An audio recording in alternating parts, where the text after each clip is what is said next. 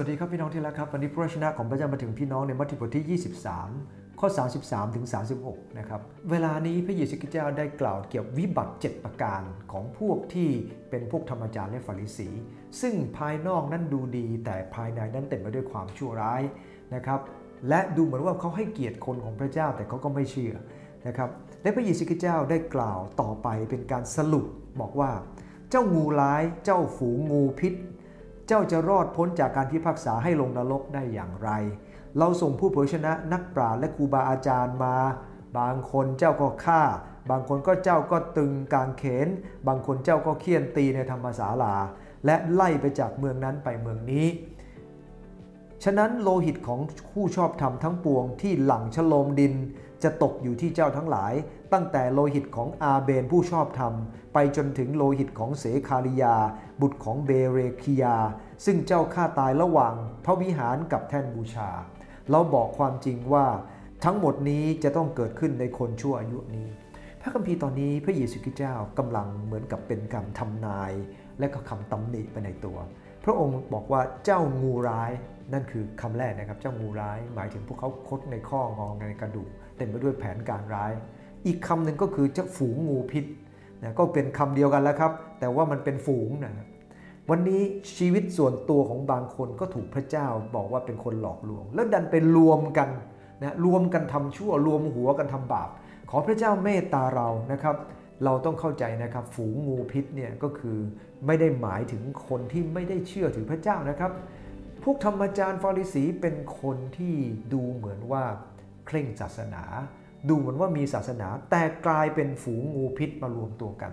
หวังว่าที่คริสตจักรของเราไม่มีฝูงงูพิษนะครับ เราก็จะไม่มีงูที่ไม่มีพิษด้วยนะครับนะฮะเราก็หวังว่าเราจะเป็นฝูงแกะของพระเจ้ามารวมตัวกันนะครับทำไมเป็นอย่างนั้นทำไมพระองค์ตรัสว่าเจ้าเป็นฝูงงูพิษ อันที่หนึ่งครับ เพราะพฤติกรรมของเขาหลอกลวง จะสังเกตในพระคัมภีร์ตั้งแต่ต้น ตั้งแต่ข้อที่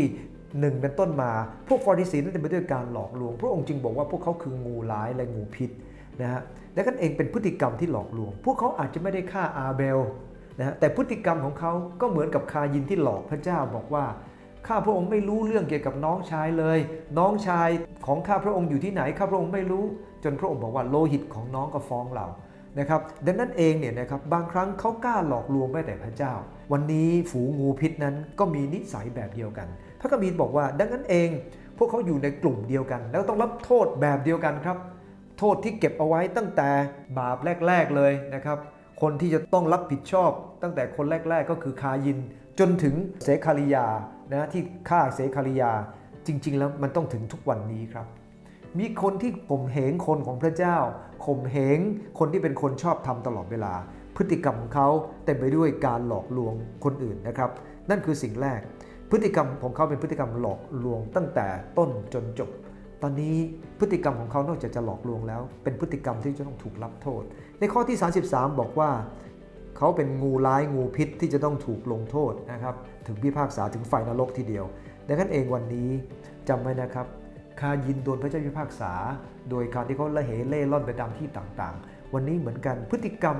ของคนที่เป็นงูร้ายพวกนี้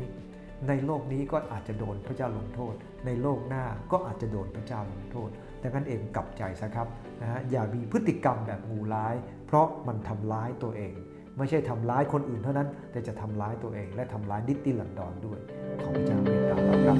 บ